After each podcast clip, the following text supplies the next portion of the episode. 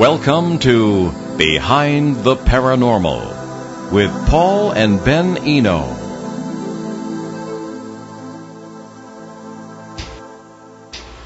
Are UFOs seen just as frequently in populated areas as they are in the middle of nowhere? When they are seen over cities, why aren't there more reports? Why do some people seem to see UFOs in the same place at the same time, and others do not? Well, hello there, and welcome to the 263rd broadcast of Behind the Paranormal with Paul and Ben Eno. I'm Ben, and asking those questions was my co-host and partner in the paranormal, my dad. So uh, next month will be the 50th anniversary of the Betty and Barney Hill abduction incident in New Hampshire. No, Exeter, New Hampshire. Exeter, right? Yeah, well, just north of there, yeah. Okay, well, also, uh, we're looking forward to the third annual uh, Exeter UFO Festival on Labor Day weekend. But before we introduce our guest, it's time for our weekly paranormal contest. Last week's question was In what year and in what U.S. state did the Malmstrom Air Force Base UFO incident take place? Uh, Pete Fontaine of Omaha, Nebraska got the answer. Montana in 1967.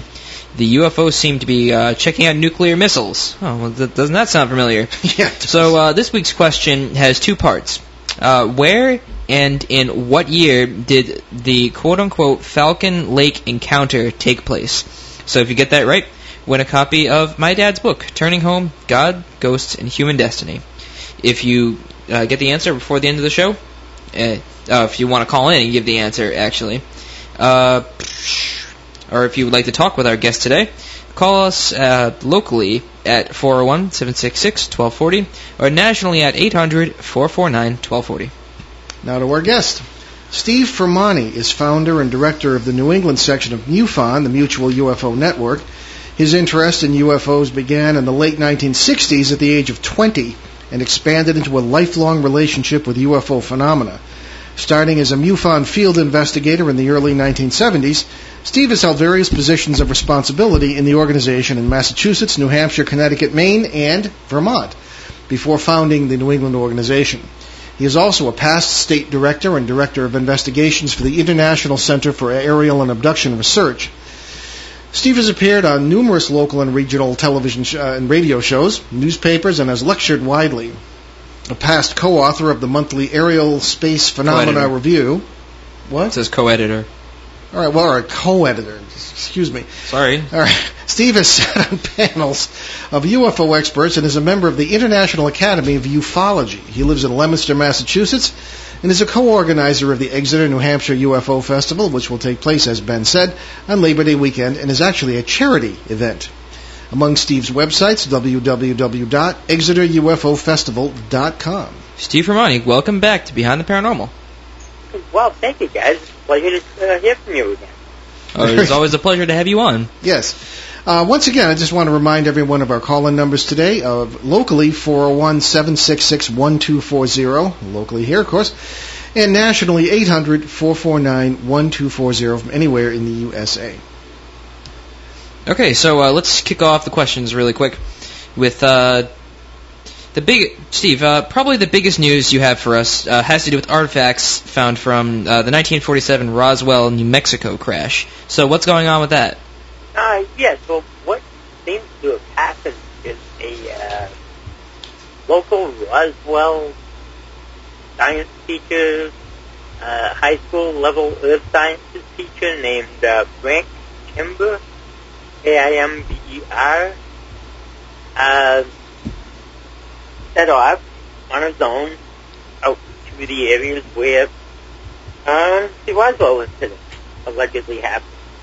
Uh, he took a metal detector and scoured the areas for quite a long time, and he came up with uh, not major findings, but tiny fragments of uh, what seems to be metallic objects. Um, normally, this wouldn't attract much attention, but uh, these fragments have been analyzed, and in it, the, the mysterious thing is that uh, the uh, organization that funded the uh, testing was the uh, Roswell UFO Museum, Uh huh. and the results uh, according to this uh, study, uh, the results claim that uh, that these were these uh, fragments were not of terrestrial origin. Okay.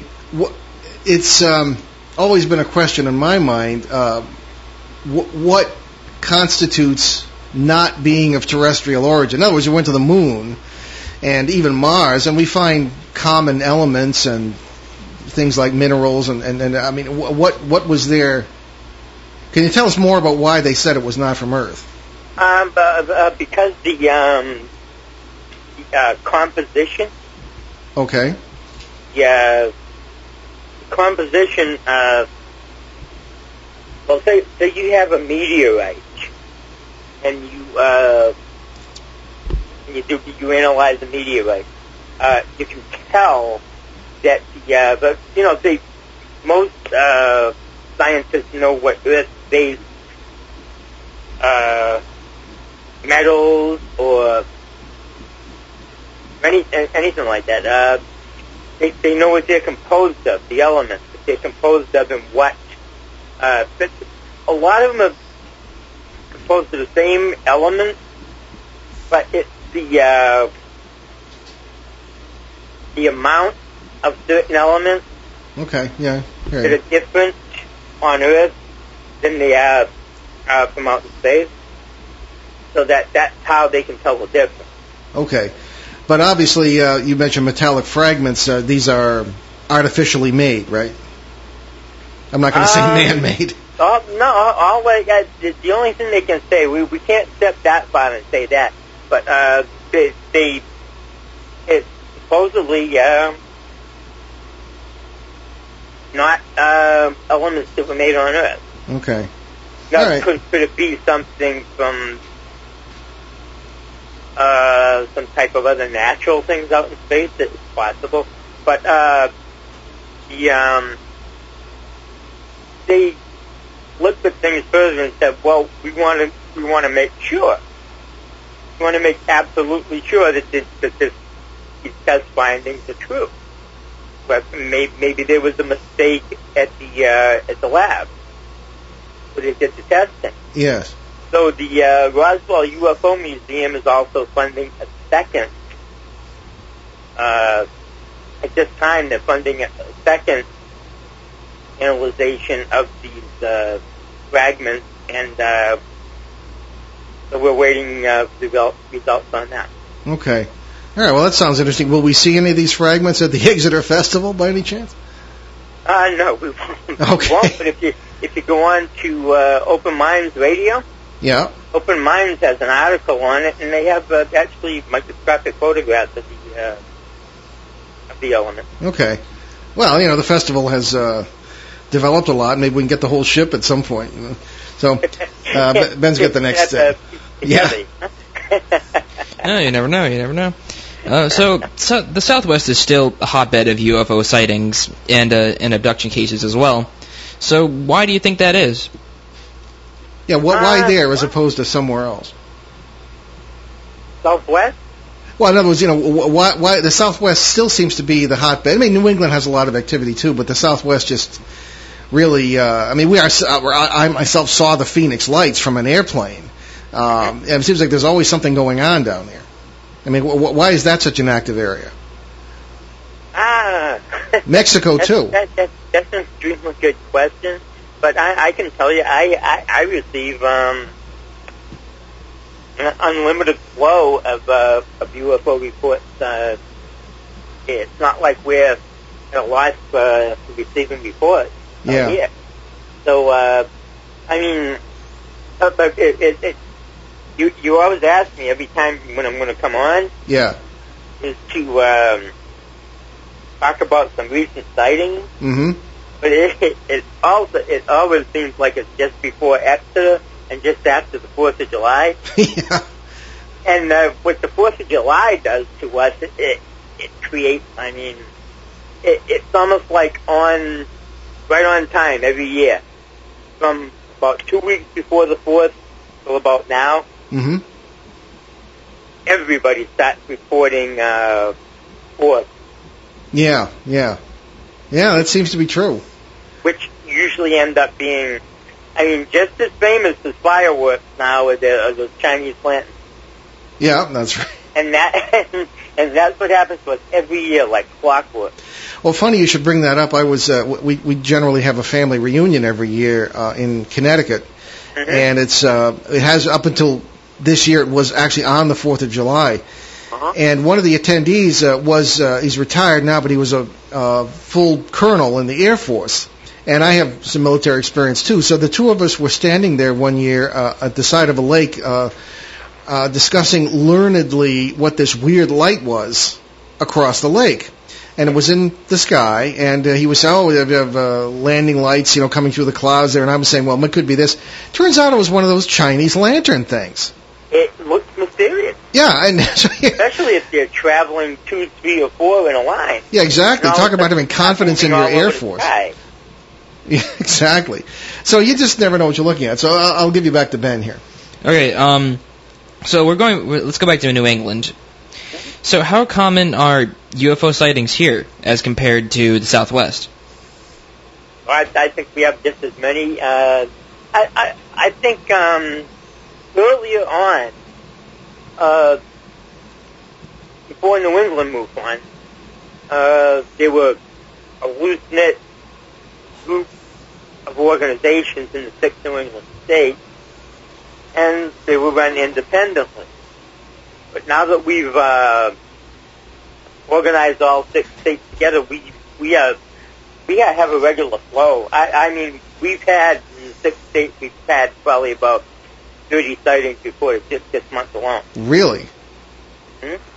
Yeah, well, that, that's pretty spectacular. Maybe it has something to do with the people. I mean, I, I like, like in the Southwest, people are more open to talking about things like this. But maybe up here, and everyone's just like, I want everyone to think I'm crazy. So Yeah, you know, I've actually found that, Steve, uh, when I've spoken in California, for example, and I, Ben and I pretty much concentrate on other areas of the paranormal, particularly ghost research, that sort of thing, and uh, people are much more open in the West Coast and in the Southwest uh, than they are here. I mean, people are interested here, but they're a lot more, they're a lot quieter about it. Do you find that? Well, actually, I know what that feels like because when I when I first started doing this over 30 years ago, I, I, you know, uh, th- every time I mentioned it, people thought I was crazy. Yeah, oh, sure, So- sure. So that that that changed a lot. Oh, yeah. Um, I, yeah. I, I, I think that um, the people are a lot more open even around here. I, I don't. Uh, more than criticizing people for believing in it now hmm around here, it's more like people just shut their mouths about about it and they don't want to talk about it if they don't believe in it. You know? Yeah, exactly. Rather than criticize. All right, so we have a long history in here in New England. So, Hmm? how far back do UFOs report or UFO reports go? Right. There's a photograph of a UFO back in the 1800s. Wow. Uh, it was taken by a, by an airship over New Hampshire. It looks almost like a wooden Noah's Ark.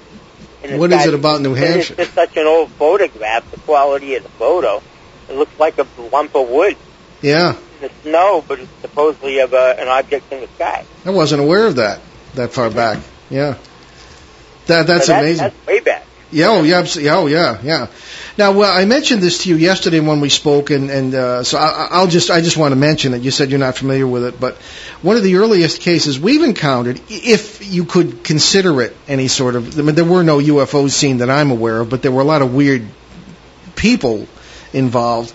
Uh, we mentioned it on the show before. It was the League of Spectres, as Cotton Mather called it, in 1692, up on Cape Ann in Massachusetts, and these uh, strange people seem to have arrived in the vicinity of this settlement. Of course, things are pretty still pretty rural in 1692, and they the the the uh, military types in the colony assumed these these were Frenchmen.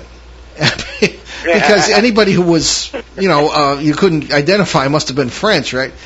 And a- right. a, lot of them were dressed in white, and uh, they seemed to be um, uh, impervious to any sort of attack or bullets or even uh, pointy, nasty, pointy weapons.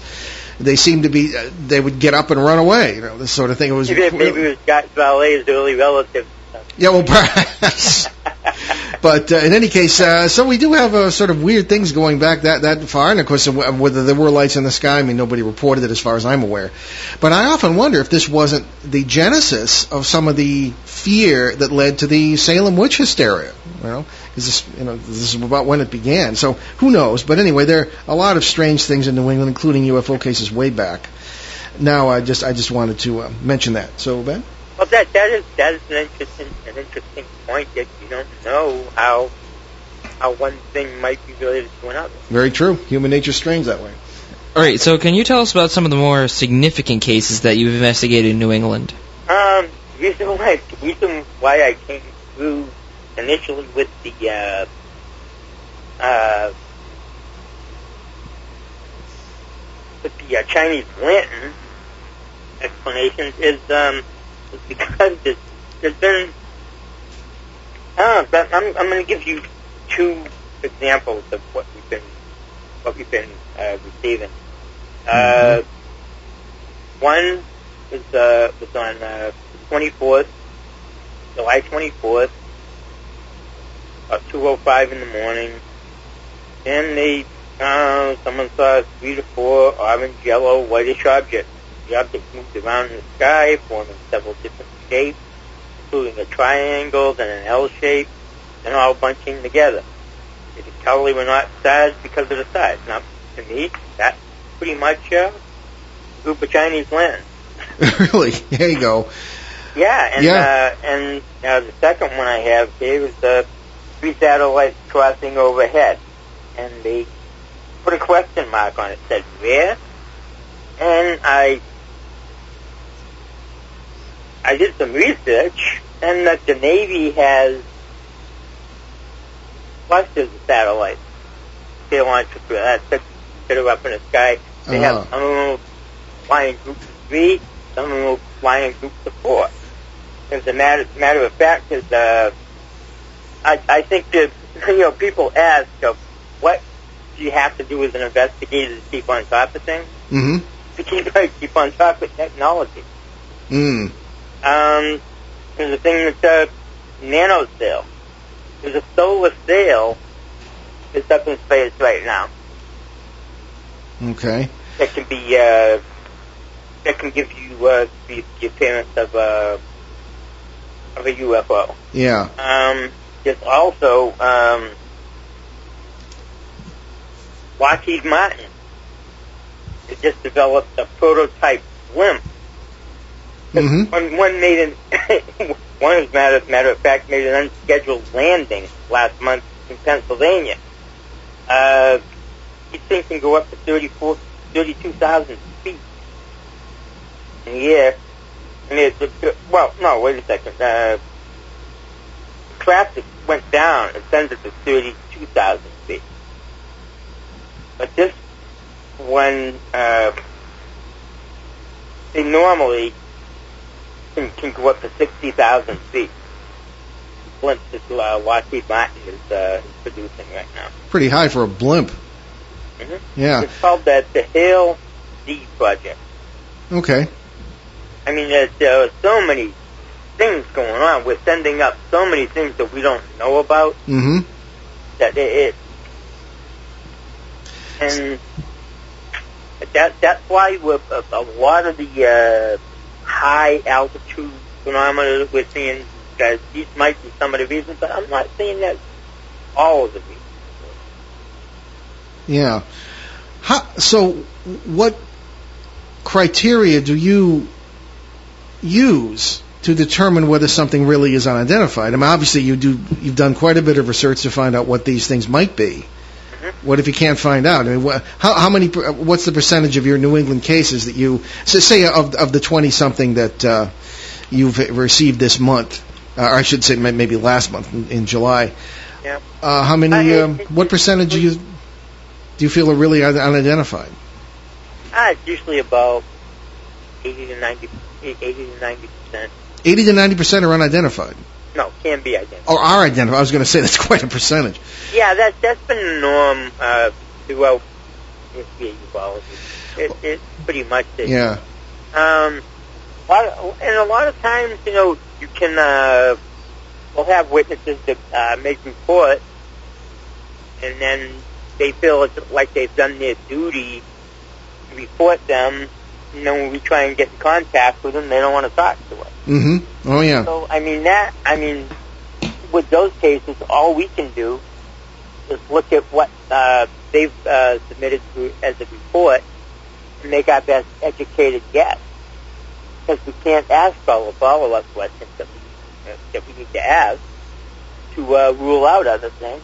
So the only thing we can do is make an educated guess that it could have been this, or it could have been that. hmm I remember a case in because I, I was I was still at the Providence Journal there uh, working there, and it was um, must have been 1988 or 1989, and a large craft flew over. Uh, it was seen over Narragansett Bay. Flew was flying northwest and over Cumberland, Rhode Island. Apparently, from one of the witnesses I spoke with, right over our house, which was in the woods of Cumberland at the time, so right over our woods and then straight out over the Blackstone Valley and out um, uh, toward um, into Massachusetts and up toward Quabbin Reservoir and that, and, and was ended up ended up over New York State. And people were going crazy. I don't know if you remember this or not, but it turned out that uh, it was a, a blimp, an advertising blimp that was fully illuminated, but had not had the advertising logos and lettering applied to it yet, and it was flying to New York to have that done. And uh, there was a very good. Probably my wife's best friend uh, called me and said, "Oh, I know you're into this this stuff. I saw right over your house and all this." And she said, "Do people think I'm crazy?"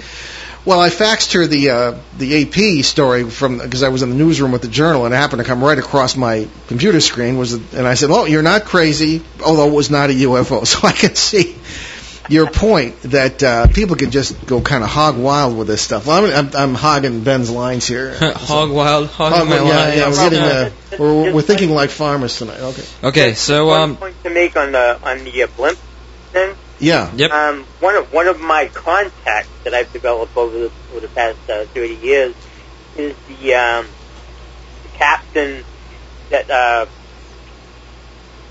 launches. He's the uh, controller for all the launches of the all the major blimp companies in the country.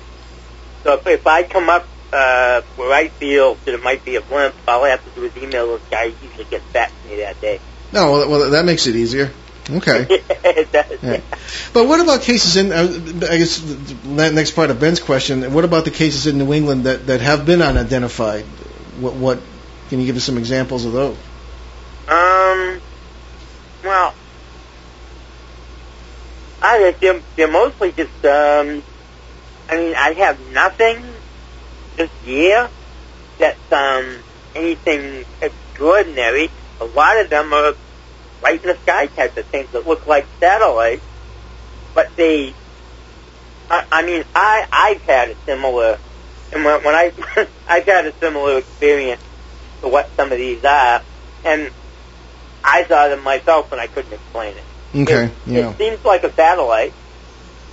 It's going regular speed as a satellite, and all of a sudden it just zips off, goes zip, zip, zip, gone. Well, one of the things that's Fast moving star-like objects. I, I cannot explain them. Yeah. Well, one one of the um, and Ben and I have mentioned this before. Uh, one of the most common sightings in the Southwest is that of a triangular craft of some kind. And much has been made of the lights on it, and that the lights seem to be traveling together. And people have seen it almost low to the ground, and it's very silent. And there's been speculation about lighter than aircraft, et cetera, or alien craft.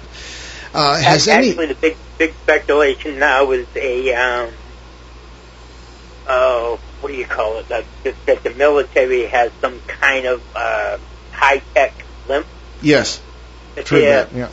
That can uh, move at extra, extraordinary speed, off on a dime, and so uh, yeah. But, but see, that's what's so frustrating to us. Well, has has such a craft ever been seen over New England? I know I know that the Hudson Valley sightings involved, as I understand it, some of these triangular craft or one of these uh, Hudson Valley and over in New York State. Uh, I've seen it. oh, that's right. Yeah, I, I've seen that. I almost forgot. Why don't you? Yeah, why don't you tell us about your sighting? Oh Well, God. But what we do have them. But what's also frustrating about that is the ones that we- we're receiving aren't least cited. Mm-hmm. You know, people are now coming up and saying, well, I never talked about this before. This happened to be back in the 70s. And, I mean, if there was any evidence of any way to track this down and find out information, I'm this is back in the 70s. It's all gone. Yeah, The evidence. So that's what's frustrating to us. You I mean, I would think. what what can you do with a case like that? I don't know. Yeah, exactly. Put it in, put it in the files and see if anything else pops up to support it. Mm-hmm. Yeah, it's like I can't prove that that that, that, that actually happened because it's not like there was anybody else with me, and I was in the middle of a graveyard. So exactly. So Yeah. What can you do? So, uh, Phil, Frustrating. tell us some of the details. I know that I, Steve's never heard the story. So. have I told you? Yeah, I told you. Oh, yeah, yeah. here- I didn't. I didn't give you any any details. We're usually like, oh. running somewhere or doing something quickly, so you did- probably didn't give me any uh, serious detail. But go ahead. Well, no, I, I had uh, I, t- I was taking night classes at my at the college I go to, and I was coming coming home, and I was taking like the long way home because I just felt like going for a drive, and so I I decided, oh well, I'm gonna pull over in the cemetery. I didn't really know why. I was like, oh, it's kind of a bad idea, but for some reason I forced myself to turn like get off the road and then go to the cemetery where a couple of my relatives are buried. And so I was just standing there in front of my car, and I was like, why am I here? And then I looked up, and I saw three lights moving in unison, but they were like switching positions, but they were still staying in like a triangle form, and it flew over the highway that was near the um, graveyard where I was at, and then it flew over me. Then it turned like a sharp right and went towards this little town that's right near the cemetery. And I I hadn't heard anything from it since. I hadn't heard any reports of anybody seeing anything. But I was very sure that it's not a plane because there are lots of planes around here because you, we have um, uh, Green Airport down over here. Down Yeah. yeah, the Oh, state airport. Yeah. Yeah, we yeah we have the state airport where it's not that big, so you can see a plane like coming over the state, turning around, all of that. But Yeah, it- Boston too. The the flight pat the, the approach patterns uh, kind of take them over us depending where they're coming. Yeah, so yeah. there are a lot of. yeah, I I didn't I didn't see any landing lights on it. I, I it was too big to be a helicopter or even three helicopters. What, would- what would you estimate the altitude was? The altitude, I have no idea. This was like eight o'clock at night in the middle of winter, so I I couldn't really tell. Was it high up like an aircraft would be? No? No, it was a little lower than an aircraft would normally be around here. It was like I, I'd have to say maybe about a mile and a half. Hot, like okay, uh, mile and a half. Okay, yeah. uh, The, well, the reason I asked that is because if there was something that was like uh, like a triangle floating in the area, uh, right within the cemetery, uh, there, there are. Uh, you have the old J. Allen Hynek joke thing about the swamp gas. oh yeah, yeah. But yeah, well, part of that is true because uh, in in, uh, in areas of cemeteries, uh, methane gas seeps through the seeps through the ground, and if if any type of heat ignition source is around, it can light the methane gas up, and and they call it willow wisp. It was it was too far away though. Like the where where it started was like two three miles away from the cemetery I was And at. that, that, that's exactly why I asked what the distance was. Oh yeah, it was it was that far away from me, but it was Yeah. higher up. That that would rule that out. Okay. Yeah, because I was trying to think of a very possible explanation, and then I, after that happened, I was like, oh, all right. So I just got in my car and left. Hmm. Hey, believe me, I'm I'm my I'm my own uh, worst critic. I had a I had a sighting about two years ago. I was sitting at a at a stoplight, and the sun was behind me, and I'm I'm looking over this reservoir, and I see it looked like an egg, looked like a white egg, and all of a sudden it dipped and disappeared. And Wait, I, I spent three weeks. I was driving myself crazy. I'm going, what was it that I saw? It looked like an egg. And I realized, I said, what traveled from that direction? Uh, from, from where I was to Worcester, Massachusetts, is the, uh, the life flight helicopter. What happened was I, the sun was behind me. And the sun was low and behind me, and it reflected off of the uh, fuselage, the Hmm. oval shaped fuselage, Mhm. that helicopter. And for a second, for a few seconds, it just looked like a white egg. Huh. Now, then all of a sudden it disappeared when it got out of the uh, angle of the sun. Okay. All right, we're going to pause there because we were late for our break, and we'll be right back on Behind the Paranormal with Paul and Ben Eno on WOON 1240 AM and ONWorldwide.com in New England's beautiful Blackstone Valley. And we'll be right back with our guest, Steve Fermani. Stay with us.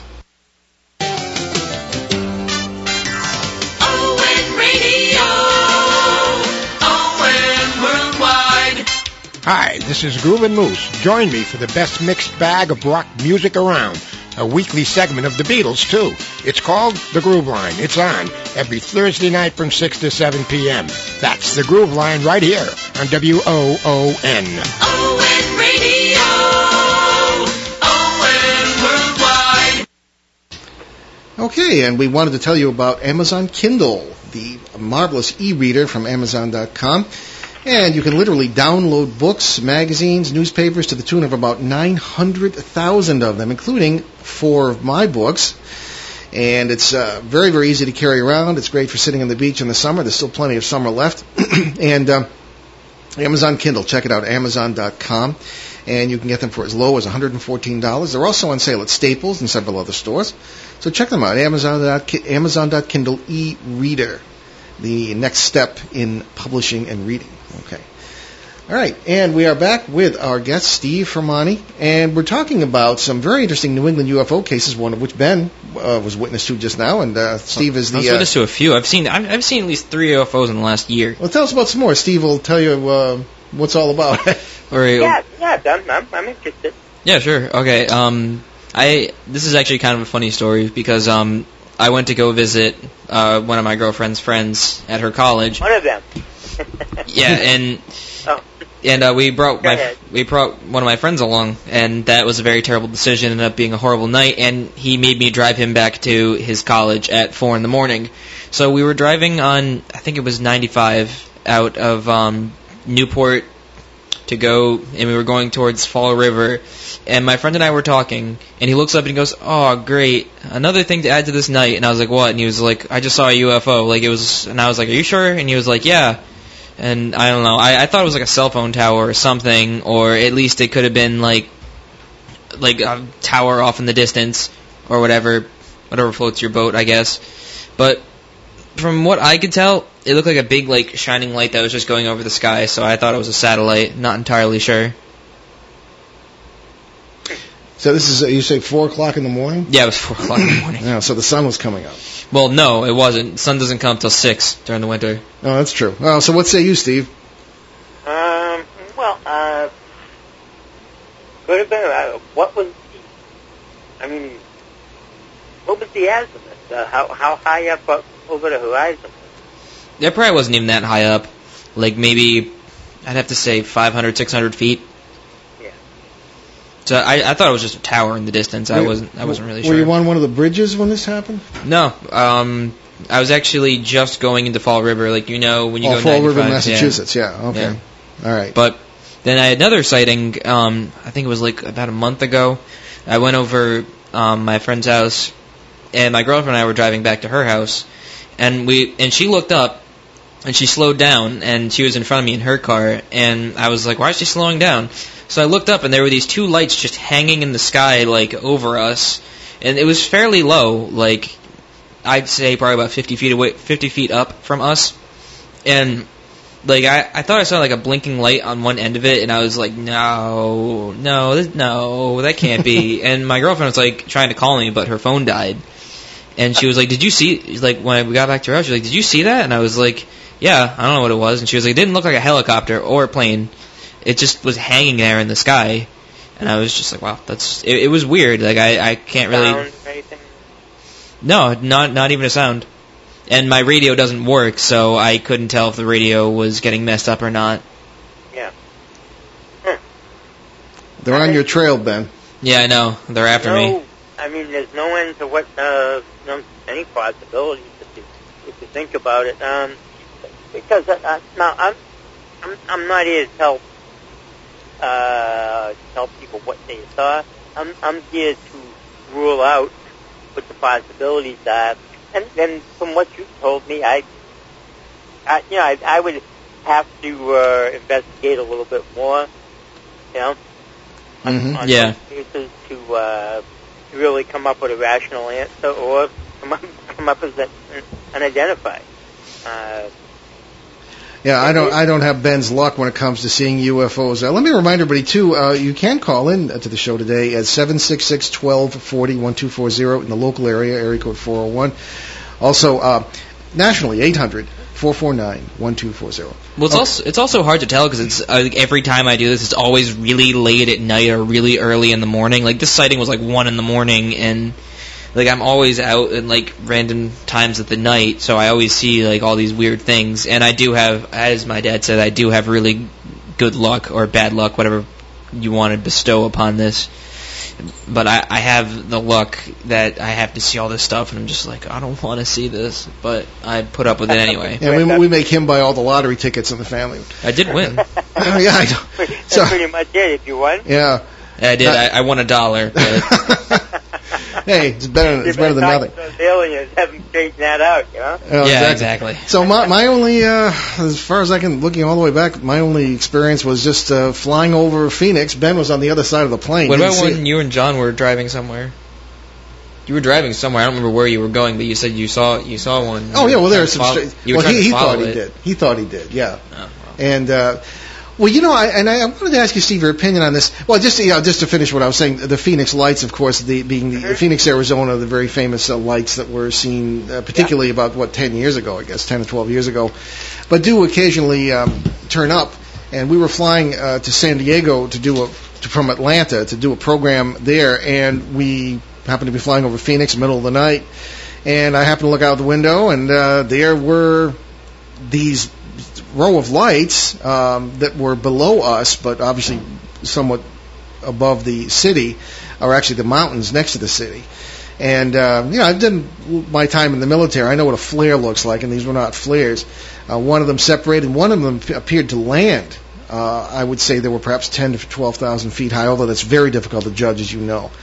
And of course, we flew on toward San Diego, and I lost sight of them, but um, was really strange. One or two more appeared, one or two disappeared. It was uh, quite remarkable, actually. And uh, when we got to San Diego, we saw in the paper the next day that the Phoenix Lights had been reported that previous evening. So there we were. I, uh, apparently, those- so that's my only story about UFOs. Well, uh, actually, the uh, if you go on to uh, Bruce Maccabee's website, Yeah, we know Bruce. Yeah. uh, he he has an interesting analysis on the uh, on Phoenix Lights hmm because they did they did uh, analysis of the uh, the original video of the Yes. Light, Oh yes. Yeah. and they uh, analyzed them and, and felt that they uh, that these were flares dropping behind behind the mountain range because they were disappearing at the same rate that a flare would as they were reaching the little peaks and everything in the mountain ranges. hmm Uh, but I'm not I'm not saying that uh, that triangular craft the people saw there had anything to do with the flare. What I'm saying is just because people are seeing triangular craft doesn't mean military operations. See, hmm Well, one thing I wanted to. combination of both. Yeah, perhaps. One thing I wanted to, that you mentioned I found very interesting, and, and, and uh, you and Ben, went, during your conversation about the sighting from the cemetery. We were, I wish I could remember the gentleman's name, but he was one of the speakers at the uh, Parkersburg, West Virginia UFO, uh, or, rather paranormal conference, which embraced all areas of the paranormal. And he was, uh, I don't know if you remember this, Ben, you were pretty young, but uh, the fellow I was had. like nine. Yeah, well, you, you had there was the gentleman was speaking about UFOs, and he had, he had drawing of a cemetery with uh, sightings over this particular cemetery that a number of people had reported, especially after there'd been a burial, like the day before or something. And he um, sort of tongue in cheek speculated that maybe the UFO was uh, taking the guy to the hereafter or something like that, which I thought was something of a stretch, needless to. s- But uh, he did point out that there are a lot of sightings when people are in cemeteries of UFOs. And you yourself mentioned methane. Uh, do you find that in New England that, that some of the reports you get are from people who are visiting cemeteries or going well, by you cemeteries? you know compounds it now? It's all the paranormal investigations that happen. So a lot of times it, it's hard to figure out whether something's paranormal or uh, alien. Very true. Very true. Well, especially You now because people, be careful with that. yeah, especially now people are seeing more and more of these orbs as opposed to metallic craft. How do you tell the difference? Yeah. Usually when I someone sends me an orb case, I I I ask them, well, before I can investigate this case, I, I think you'd be uh, better off uh, going to a paranormal investigation team, have them uh, say whether whether it's paranormal or not, and then we can go from there. Yeah. Which raises the question: What are orbs in the paranormal sense? And Exactly. uh, there are a number of different explanations. People sometimes go get pretty excited about them, and then it could be nothing. But uh, another thing too, and, and Ben's case, uh, his, his other case of the uh, early wee hours of the morning sighting, there um, sort of point this out: the affinity between UFOs and water Yeah. in some cases. And I was going to ask you of of the cases you hear about in New England, do you have people telling you that, as in other areas, that that UFOs are coming up out of or going into the water, whether it be a reservoir or the ocean or whatever? Yeah, like in Shag Uh, Harbor. Shag Harbor kind of Uh, thing. But USOs are, are very rare. Yeah. Oh, well, they're very rare, as he said. Well, they are. Yeah. you were yeah. talking over him. Oh, I'm sorry. Yeah, yeah. The audio isn't perfect. but I mean, I'm thinking in terms of the Shag Harbor incident in Nova Scotia. Oh, that was an interesting case. Yeah, I mean that that was probably the biggest uh, USO case in uh, history. Oh, certainly, eh, definitely. And, and matter of fact, we have uh, my my grandmother's Ben's great grandmother's people are from that area, and uh, you know Shag Harbor and Shelburne that that business. But it was uh, that was quite a quite a case. Uh, I believe it was what uh, was it in the 1960s, 67, 68? Yeah, well, Yeah. there. Oh, sorry. Oh, go ahead. Well, there are a lot of USO sightings, like down in like the Caribbean, Yeah, in, pla- in yeah. places like that, and I guess, well, I guess we're not very lucky up here. Maybe it has to do with how big the harbor is, or whatever, or I don't know. Well, you were right uh, near Narragansett Bay, which is pretty good size. Yeah, But well, we're thinking in terms too of uh, the Caribbean is right. We had a uh, one of our questions, uh, contest questions, uh, couple months ago was had to do with a, a official of the government of Puerto Rico who was sitting on his porch one day overlooking the uh, um, Mona Passage, and all sorts of UFOs were coming and going, and he was uh, somewhat surprised, and his relatives all saw it too. So, excuse me, the the affinity between UFOs and water was first pointed out, I believe, by uh, Ivan Sanderson back in the 60s and 70s. He was a marine biologist who turned UFO hunter and kind of paranormal guy, and he's considered. kind of spread out. I think you, you get the most out in, uh, out off, off the coast off of California. So the- Uh, right, that's Oh, yeah, true. Yeah, yeah. yeah, yeah. most the uh, yeah. Well, this led to all kinds of speculation about secret bases under the water and all this business. I mean, it's, you know, we, as, as you said, we really don't know what these things are. Well, anything's possible. If they, Yeah, it's can- true. They can make bases on the East Coast and make bases on the West Coast. Who, who knows if they don't have the ability to uh, go underwater and drill tunnels under the earth and go from the East Coast to the West Coast underneath the earth? Well, uh, that, there's speculation about that as well. I suppose, as you say, anything is possible. Now, just getting back to uh, New England and, and your your work, about how many UFO reports come to MUFON from New England each year? Would you say? But You mentioned 20 something just in July alone. I, I think yeah, probably about three to three fifty. Really, three 300 to 350. Uh, That's pretty remarkable. wow. And as you say, about um, 10 to 20 percent may be proved to be difficult to explain. Okay, all right. Now, what was the story with the uh, was it the Marianne Shannonfield case in Western Massachusetts? In Chesterfield, yeah. What was that all about? Oh, well, she, um, this is back when I was uh, first at Blue Line in Massachusetts. And, uh, um, this, this woman, uh, called me. I said, you know, I, I had a UFO sighting. I've been having UFO experiences, and uh, I can't explain them. I, I have things that have happened. Uh, this, this, the strange part of the whole thing was this woman had macular degeneration, so she was legally blind, Oh, about 99% blind. Oh. Put it that way, and she could see electrical impulses. So, Hmm. like if she was looking at a refrigerator, you could see the electrical impulses well, that's interesting. Of these things. And this all happened to her. She wasn't born blind. As a little girl, she was supposedly had a UFO experience and, and was abducted. When she came back from this experience, that's when her eyesight started uh, going downhill. Okay. Well, does she have like any cuts on her or anything, or any sort of burns, or Uh, no, because of most of the uh, the things that happened when she was a little girl.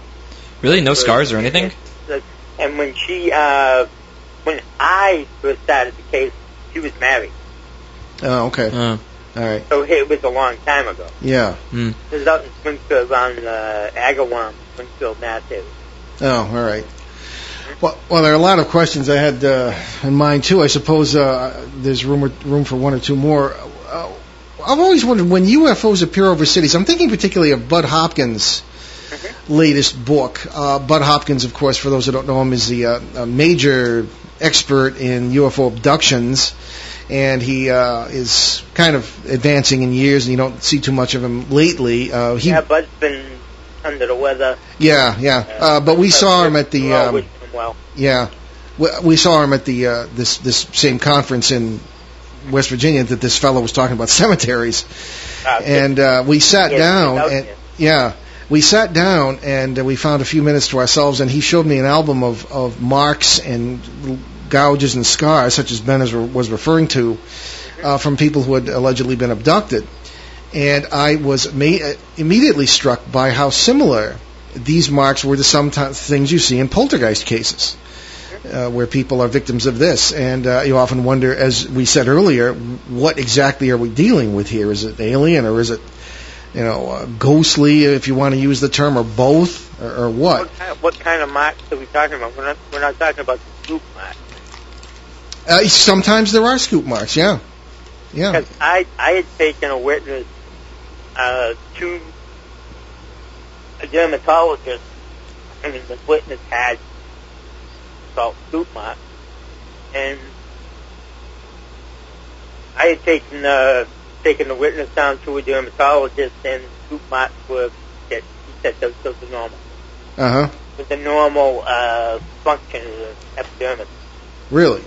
Mhm. Okay. Well, again, uh, you know, it's, uh, you do have to have other experts come in uh, on these things, such as, as you say, dermatologists. Now, w- one thing I have wondered uh, was in, in Bud's last book, uh, which I wasn't prepared to talk about, so I don't know the title offhand, but it involved a witness, uh, an abduction that took place in the middle of New York City, in a residential area of uh, Manhattan, that was supposedly witnessed by some very big chiefs from the UN and a number of people, and who literally saw this woman being taken in out. New York, What? I'm sorry.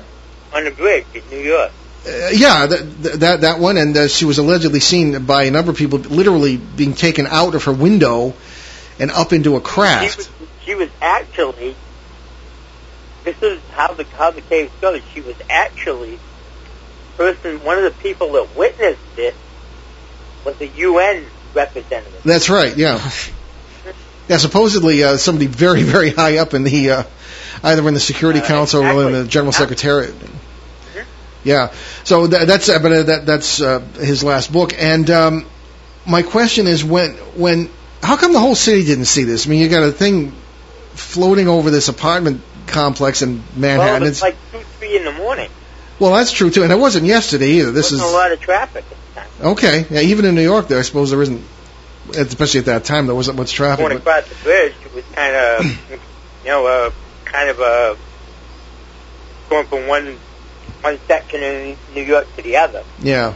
So you think that's just the explanation why people just don't, well, some of these things take place in uh, more uh, uh, I suppose, uh, reasonable hours of the Well, day there's also and the bystander effect too. It's yeah. yeah, like if people just don't report it because they don't. It's like that uh that murder with that woman who got like stabbed like ten times, and people were just like they didn't do anything. It, it took them two hours to call the cops. Oh dear. Yeah, it's like that. Well, wasn't there? A, a, Everyone's get involved, and most most people, they see something, and they say, "Well, nobody's going to believe me anyway."